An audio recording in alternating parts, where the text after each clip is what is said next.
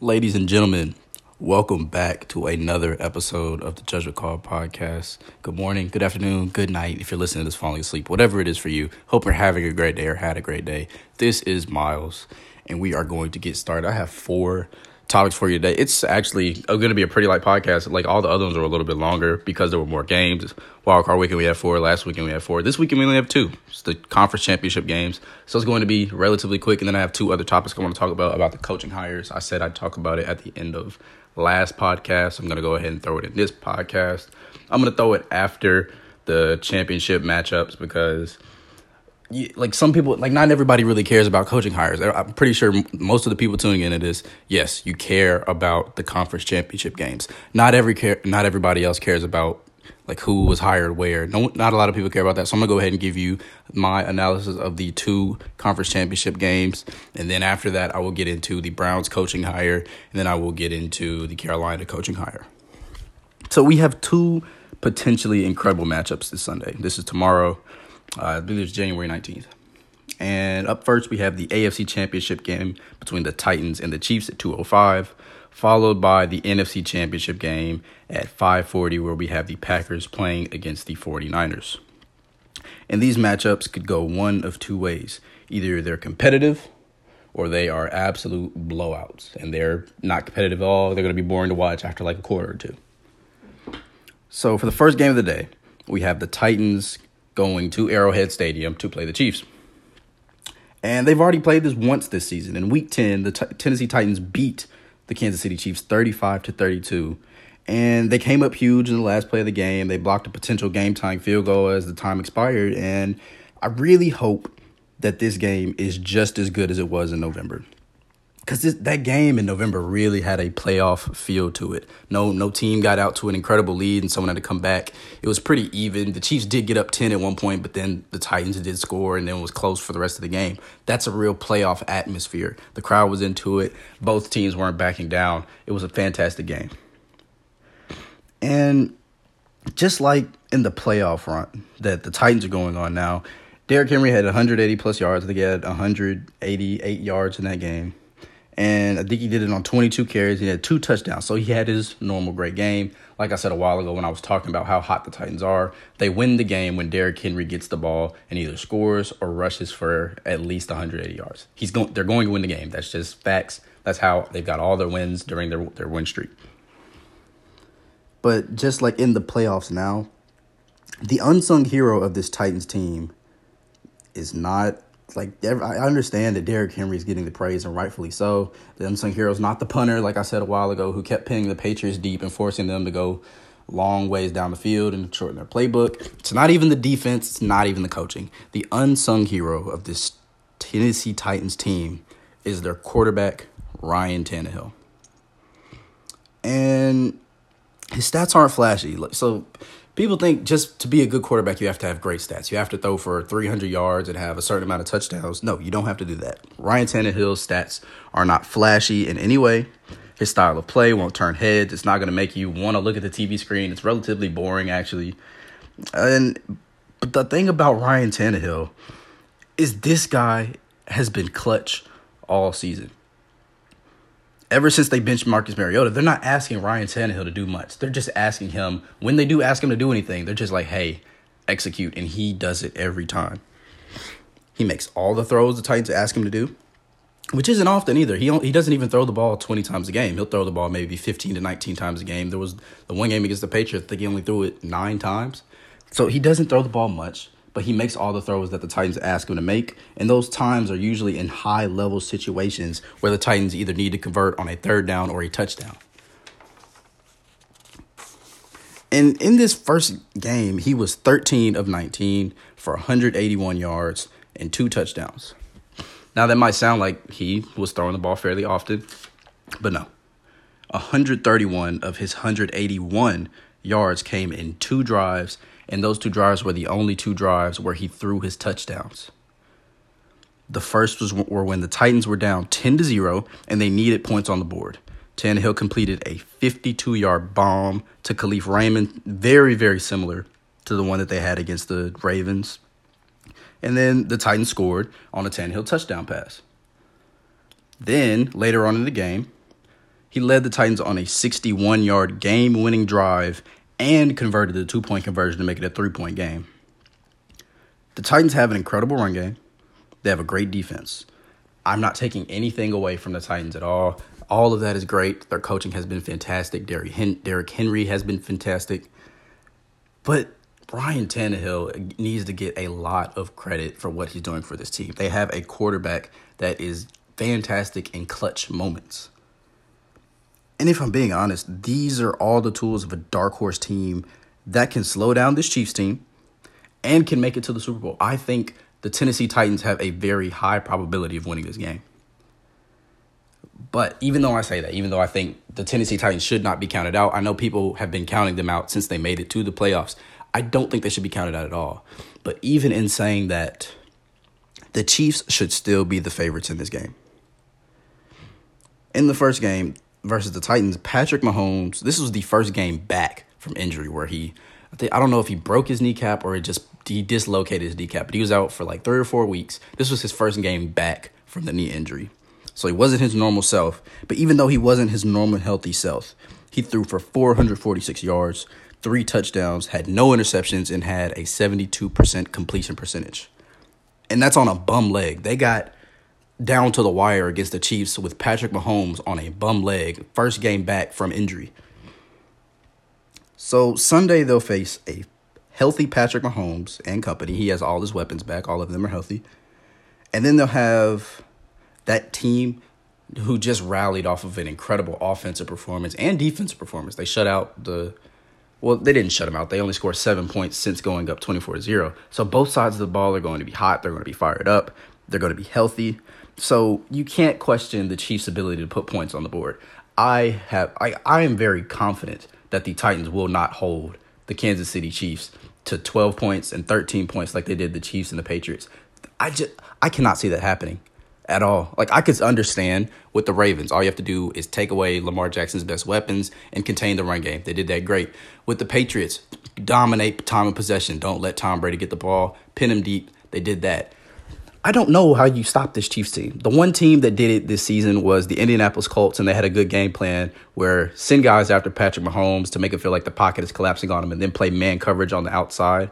So even though like Patrick Mahomes can beat you in man coverage, he can't beat you every play in man coverage. It's really, really hard. Even though it's possible, it's hard to beat somebody in man coverage every single time. That's what the Colts did. This was early on in the season, like week four, week five, something like that. But they did good. They executed well. But I just don't see how like because once you once you see something once, it's hard to do the exact same thing again and have it work. Like I don't think you'll ever the Chiefs will ever face that same kind of defense and then it'll work because they've already seen it once. It's already happened. The Titans will have to pull out a very creative defensive scheme to stop the Chiefs or at least slow the Chiefs down because the Chiefs are going to put up points. It's going to happen. It's inevitable. But I think the biggest key to look forward to in this game is how the Kansas City defense handles Derrick Henry and the Tennessee Titans offense. Because it's supposed to be a high of 24 degrees with really strong winds. So that means it'll feel even colder. It'll feel like 7 degrees outside. And the last thing you want to do when it feels like it's 7 degrees outside, your hands are freezing, your body is cold, you're sitting on the sideline for a long time, the last thing you want to do is tackle a six foot three, 250 pound gazelle with shoulder pads 30 times. Because that's what the Titans are going to do. They're going to hand the ball off to Derrick Henry 30 times, and they're only going to ask Ryan Tannehill to throw the ball when they need it. And that's the last thing you want to do in freezing cold weather. I have absolutely no doubts about Patrick Mahomes' ability to play in the cold. Like, it's hard to throw in the cold, but Patrick Mahomes is an all terrain quarterback. He's proved multiple times that he can throw in the cold and throw in pretty much any kind of weather rain, sleet, snow, it doesn't matter. So I still have no wavering confidence in the Chiefs offense at all. But I do have an issue with the defense of the Chiefs because even though the the defense has gotten better since the last time they met over the couple last weeks of the season, they got better. But then again, the offenses they playing weren't fantastic, but they did get better. They did play better against the Texans. They did. They've been progressing, but you've got to think that it's going to be hard and they're going to be worn down by the fourth quarter. Like it's hard to tackle a man that big, moving that fast, and he's going to be fine because he's going to be warm. He's going to be running all day. His hamstrings are going to be loose. His body's going to be fine. But the defense is they're going to be worn down. And so I that is a storyline to look forward to. That is a key to look forward to. In addition to stopping him, they also have they they have to know that Ryan Tannehill is only going to throw the ball when they really need it and they have to shut that down. But hey, I'm not counting the Titans out at all. I think if anybody can beat this Chiefs team, it is going to be the Tennessee Titans. And then after that game, we have the Packers and the 49ers. So on the flip side, for the NFC matchup, the last time they played, the Packers and the 49ers, the Packers got destroyed. They were manhandled. The score was 37 to 8. It was not close at all. That 8 points came at the end of the third quarter. The Packers couldn't get anything moving, and I'll give them this. They were missing their right tackle, Brian Bulaga in this game, but it doesn't really matter because everyone else was getting pushed around too. Everyone was getting pushed around at the point of attack on both sides of the ball. They were shut out for two and a half quarters. Their game plan didn't work. Even when plays did work, people were in the backfield already. Aaron Rodgers was sacked, I think, five times, and he was under duress even more. And the thing is, when you're that old, you can't move around like you did in 2011. He can't run for his life. He's a 36 year old quarterback. It's not going to happen. That's why I, keep saying Aaron Rodgers is probably never going to have one of those vintage 2011 performances because he can't move like he used to. He's acknowledged, he's acknowledged that he's on the back nine of his career and he's not that same kind of athlete. Does he have the same kind of arm talent? Yes. Does he have the same kind of arm precision? Yes. All that is fine, but he can't move around like he used to, so he'll need time in the pocket. And the 49ers probably will not give him that. Their defensive line is incredible. So the Packers couldn't run the ball well. They couldn't pass the ball well. And mainly it was because of the pressure. And the 49ers are also a really aggressive team. They don't stop for four quarters of football, they do not let up at all. And the thing is, nothing about the defense has changed. This 49ers defense has kept the same intensity for 16, 17 games of football now. And honestly, they've gotten healthier and they've gotten better from the health. Rookies off the bench have been able to step up. Like Dre Greenlaw's played fantastic in place of guys who went down. Kwon Alexander went down with a torn pec earlier in the season. He came back. He didn't even have to play all game because of how good Dre Greenlaw was playing. He was able to rest more and he could come back even healthier in this game. And also, the 49ers offense is getting better. They're more in sync. They're making less mistakes. They're getting more physical. And so this team is going to be near impossible to beat unless Aaron Rodgers does somehow magically have that vintage performance and or the Packers just play a nearly perfect game. And like that's the only way I can see the Packers winning. Cuz that means not falling for the 49ers creativity on offense. They have to be extremely physical and disciplined all game. They have to contain the run game as much as possible since they run by committee. When a tired back goes out, a fresh running back is coming in, and all of their running backs are good. And it's like, well, what do you do? Like, we get Aaron Rodgers is good. We get Aaron Jones is good. We get Jamaal Williams is good. We get Davante Adams is good. But when you have a team and also a defensive coordinator who's going to put the right personnel out there, and he's going to put the right game plan to shut down this team. Because when you look at the team, they have two threats. They have Aaron Jones and they have Davante Adams. Everybody else, Aaron Rodgers doesn't trust. And if I know that, the defensive coordinator for the 49ers, Robert Saleh, knows that, and he's going to take those weapons away from him the same way Dean Pees and the Titans took away the weapons from Lamar Jackson and Tom Brady. They're going to take away what they do best, and they're going to say, hey, throw it to Allen Lazard. Hey, throw it to Jake Kumerow. We don't really care about that. We have guys, we have the speed in the secondary, and we have the pressure to get to you before you even have the chance to get it to them. So the only thing that they could possibly do is play a near perfect game and all season long, I have not seen that. They've been playing close games. They've been playing really ugly games. If somehow the game does get ugly and it gets close and both teams are making mistakes and going into halftime it's like 10 to 6, then hey, maybe I could see the Packers winning because they've been winning ugly all season. They find a way to gut out those wins that, where it's really, really close going into the late game but they've been stalling on offense all season. Their game plan has only worked on script. And this 49ers defense does not allow you to make mistakes. They will capitalize and they will also force you to make multiple mistakes. And I'm just not sure the Packers can overcome that. I usually don't make predictions. I'm not going to make a prediction, but if I were a betting man, I would bet all my money on the 49ers. So, now that we're done with the matchups of tomorrow, let's move on to these coaching hires. And the first one that caught my eye was the Browns hiring the Vikings offensive coordinator, Kevin Stefanski, to be their head coach. And my initial reaction was, eh, I mean, it's okay. Like, it's not bad. I understand why they went this direction. Because last year, when they let Gregg Williams go, apparently Paul DePodesta, their quote unquote chief of strategy. I don't know what that position is because they don't have a GM and they also it's just literally the owner. There's no one under him, but he did hire a chief of strategy that's supposed to help him make football decisions. And he Paul DePodesta is his name. He wanted to go for this guy. He wanted to go for Kevin Stefanski last year, but the owner, Jimmy Haslam, overruled him and was like, nope, we're to stick with Kitchens. Baker Mayfield likes Kitchens. We're to stick with him for a year or however long.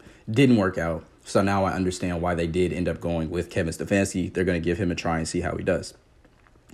And in case you didn't know, the Browns kind of put it out there that pretty much either Robert Saleh or Kevin Stefanski were to get the job when they played against each other. And the Vikings lost 27 to 10 and they still hired the guy who lost instead of waiting until the playoffs were over and bringing in Robert Saleh. I just thought that that was a very Browns move. That is that like there's you cannot write it better than that. But I will defend him for at least a brief second and say that the loss was not his fault. It wasn't because his game plan was bad. It wasn't because of any of that. I think Kevin Stefanski is a solid play caller. He's really good at scheming guys open and really good at utilizing a team's talent but against the 49ers, they just had better dudes. Like it's really hard to beat a team when you are physically outmatched everywhere on the field. And it wasn't a result of bad play calling. Like I said, it just those are a result of the 49ers defense is just absurd. You just have to give the 49ers credit for being a very good football team. It's hard to beat them. So, with that being said, I have no clue if he'll be a successful coach or not with the Browns. But I am sure that he'll at least implement a system that utilizes all the talent around the Browns office. The Browns have talent everywhere. They have Jarvis Landry, they have Odell Beckham, David Njoku, Nick Chubb. This is a very talented team on offense. Their only weakness is their offensive line, which hopefully that's where they go in the draft, or hopefully they go out in free agency and get somebody to protect Baker Mayfield. But at bare minimum, I believe that he'll be able to utilize all that talent, and the Browns should up put should put up a lot of points this season. Even if they don't win, they should put up a lot of points. And most of my hesitation about the Browns and their ability to be successful is not because of Kevin Stefanski and because he's never been a head coach before. It's because of their owner, Jimmy Haslam, and his inability to stay out of football operations, not Kevin Stefanski's ability as a coach. And it's like, I get it. He's never been a head coach before. That does give you even more reason to hesitate. But I don't really hate the hire. I think it's great to get Baker and, and that offense an offensive mind. I'm glad they didn't go Robert Saleh strictly because he's a defensive minded head coach. But the thing is, with the Browns, at the uh, during the press conference, the introductory press conference for the Kevin Stefanski hire, they were talking, and by the way, Kevin Stefanski did a great job of saying absolutely nothing. Like a lot of Brown coaches before have came in and said, "We're going to change the culture. We're going to do this. We're going to do that. We're going to achieve this." No, Kevin Stefanski just kind of just went in there and said nothing for thirty minutes, which is good. That's what you want your coach to do. You don't want him to promise any lofty goals. You just want to be like, "Hey, I'm going to go in here and I'm going to do the best I can." That's great. He did a good job. But Jimmy Haslam was talking about why he didn't hire other people and why he did hire Kevin Stefanski and it's like, well, it sounds like nothing is going to change. Jimmy Haslam thinks that the Browns are a failure over the past years because he hasn't had enough input in football operations. And I just think that's a sign that nothing is ever going to change until he's no longer the owner. And if he does fail, if Kevin Stefanski does fail, it won't be his fault. It will be the fault of owner Jimmy Haslam because obviously his football knowledge is limited because for the past 20 or so years he's been the owner and he's still been putting input in the team and how the team should run and who the team should draft and it has not worked. I don't know why he can't realize that. But for some reason he can't and he thinks he needs even more input in it and to that I say Godspeed, God bless his heart. I don't know what's going through his head. I do think, however, the Browns are missing out on a lot of opportunities because he is their owner. He said they didn't want Josh McDaniels because he wanted to make sweeping changes to the front office. He wanted to get rid of a bunch of guys that were making the organization fail. It didn't include Jimmy Haslam, but it did include pretty much everybody else that was underneath Jimmy Haslam. And who knows why they didn't wait till the playoffs to get their pick of the litter because after they hired Kevin Stefanski, the next day the Chiefs put up 51 points. And it was in large part to coach Eric Bieniemy last year Andy Reid was calling most of the plays. This year, their offensive coordinator, Eric Bieniemy, has been calling pretty much all of the plays. It's like 80-20 split between him and Andy Reid. But they put up 51 points and they went on a 51 to 7 run. That is extremely impressive. I'm not sure why they just didn't wait till after the playoffs were over to get their pick of the litter and they went ahead and already got Kevin Stefanski. I guess it was because Paul DePodesta has that big of an influence on what Jimmy Haslam does. I guess Jimmy Haslam really has too many guys in his ear. That's why Josh McDaniels wanted to fire so many people. So the only person in his ear was him, a guy who knew a lot about football and how football operates. Also, the 49ers defensive coordinator has been great. If they did want to go defense, because they do also have a lot of talent on defense and a lot of guys that could be utilized the same way they're utilizing guys in San Francisco. And then also there's Greg Roman who utilized who created an entire system for Lamar Jackson. He could do the same for Baker Mayfield, use his strengths and create a whole offense around him. But no, they brought them all in for interviews for some reason, but they immediately went with Kevin Stefanski after he lost and they kind of put it out there that they were either going with him or Saleh. And I don't know. I really feel like the Browns are really swinging and missing here. They're missing out on a lot of opportunities to become a better football team. And I hate it. I really hope it all works out for the Dog Pound. They at least deserve a winning team. They didn't have a winning season all the past decade. At bare minimum, they deserve a winning season. I don't know if they will even get that while Jimmy Haslam is their owner, or at least until he sells the team. I don't think so. I hope they do. They definitely deserve it, but I just I can't understand why they didn't explore their options more. Now, unlike the Cleveland Browns, the Carolina Panthers are making great decisions. But even though they are making great decisions, I know the Panthers fans and the Panthers organizations just went on a roller coaster of emotions because you got some really good news followed by some really bad news. And it's usually best to take the bad news first. So, what you kind of wish you would have heard is that your star linebacker retired at 28 years old.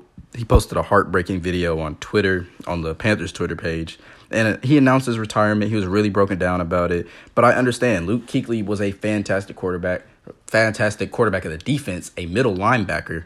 And it's like, well, I understand why he retired. Because legends of the game, like any of them, when they retire young, it's because they didn't want to play the game when they feel like they couldn't give it their all they couldn't give it all their love and their body just wouldn't let them give it all that they wanted to. Their body would start breaking down on them. Like patrick willis comes to mind. Andrew luck comes to mind. Kobe didn't retire young but he wanted to play. In his mind he wanted to play even longer. Wanted to play forever but his body started breaking down on him. Gronk retired young. Kam chancellor retired young. It's like i get it it wasn't because of the re- direction that the Panthers are going either, since they're starting this quote unquote rebuild, even though their owner David Tepper doesn't want to call it that. He he really he really didn't retire because of that. He even wished their new head coach Matt Rhule good luck. He said he liked the guy, and I just hate it for the Carolina Panthers because I did like all their coaching hires. They got Joe Brady from LSU. That is the great news. Even though Luke Kuechly retired, wish him the best wish him the best. He's a definite surefire Hall of Famer. He had a fantastic career. You got the bad news out the way, but the news you got before all this happened is you hired the passing game coordinator from LSU. This is huge. You saw what he did for Joe Burrow. He's literally the best choice they could have went out and got because you know they're going to get a new quarterback. You know they're moving in a new direction over the past few, over the next few years, and you know they're going to want to instill this kind of offense. And you knew that Matt Rhule wanted to go get a guy who wanted to win, even if the culture hadn't been established yet. He wanted to establish that culture, and he's got that guy in Joe Brady. And this is why actually you tune into the podcast because I said that the Panthers were heading for something special over a month ago. This was on December 6th was the episode I started talking about Ron Rivera being fired and the new direction of the Carolina Panthers. Now, did I know it was going to be this good of a hire? Absolutely not. But looking at the culture that their owner, David Tepper, is trying to establish, you knew he had something cooking. Joe Brady with LSU installed a system that really helped Joe Burrow win a Heisman. Yes, Joe Burrow did go in the offseason, put in an incredible amount of work that made him a very, very good quarterback. I'm not taking anything away from Joe Burrow. He is a talented quarterback. But Joe Brady helped by putting in a fantastic system that would utilize his talents. And not only did he utilize his talents, he shattered the record books. And now you have him calling plays for your team. This is a fantastic hire. Now, just like I said for Matt Rhule, be patient with Joe Brady. Do not expect Kyle Allen to be Joe Burrow next year and throw for 60 touchdowns. That's not going to happen. That is unrealistic. He probably won't even be your starting quarterback. And the Panthers are honestly, they would probably want to find their own quarterback in the draft anyways. But that does lead me to their draft position and what they're going to do with their pick. So they have the number seven pick in the NFL draft. And before Luke Kuechly retired, I was like, oh, well, this is easy. Just call up Detroit or the Giants, give them what they want for those picks, or to just swap the picks and go get Tua. It was a very simple game plan. And then Luke Kuechly retired out of nowhere. And now I'm like, oh man, ugh. Well, that's complicated. He was the anchor of their defense for eight years. You can't just have that hole and be like, oh, we'll go get a middle linebacker next year. No, you, you can't have that. He was the quarterback of the defense. The middle linebacker is the quarterback, the anchor of your defense. He tells everybody where to be. He pretty much controls how the defense works. And they just lost that. Their guy of eight years, who was an incredible talent, they lost him. He's gone. And now what do you do? They have you have a very complicated situation because number seven isn't the highest of picks, but it is a very good pick. And what do you do now? You need a middle linebacker, but you also need a quarterback because you're probably not going to bring Cam back. That is too big of a cap hit on your team. The other two quarterbacks you have, Kyle Allen and Will Grier, just aren't cutting it. And you, you now you need a middle linebacker. So since they have the number seven pick, do you trade up for Isaiah Simmons? Because I doubt he makes it to seven. I think if the Giants or the Lions don't take him, then yes, he will make it to seven because I'm pretty sure that Miami and the Chargers are going to go quarterback. But do you also stay at seven and see who's there and then possibly trade back? You could always get a guy like Derrick Brown. They do need interior defensive line help. Jeff Okudah could possibly fall if Detroit doesn't take him. Justin Justin Simmons could possibly fall if the Lions decide to go linebacker and then the Giants decide to go offensive tackle because they do need offensive tackle help. And then the two quarterbacks will go ahead of you, Tua and Justin Herbert. And then you could possibly pick up any you could pick up anybody at the seven spot. Or do you stay there at seven and possibly take Justin Herbert if he falls? It's just like what do you do? Because you could always just not take a quarterback, go the safe route, fill some positional needs, and try your luck on a guy like Jacob Eason on like day two or possibly early day three. But it really, really, really struck me that, oh man, even though they are in a rebuilding stage, they've got a lot of work to do, and this is going to be an extremely interesting offseason to watch. I think it'll be really fun though. Like I do think it'll be interesting depending on what moves they make, but I think it'll be fun. I think this will be a very fun team to watch grow. A lot of people might not be paying attention to this, but I surely am because I want to see how this is going to work out. And even though they really do have some things to figure out, I think they are headed in the right direction. But if I were you, I would continue to follow this storyline. And this is it. I'm done. I'm done wasting your time. I hope you enjoyed this podcast. I hope whatever you were doing, you had fun. Thank you for listening so much. Again, this is Miles Wilson with the Judgment Call podcast. If you did make it this far, I do appreciate you. And if you also made it this far, share the podcast. Fastest way word travels by word of mouth. Get it out to anybody, everybody you can. I really appreciate each and every one of you. And I will talk to you probably Monday.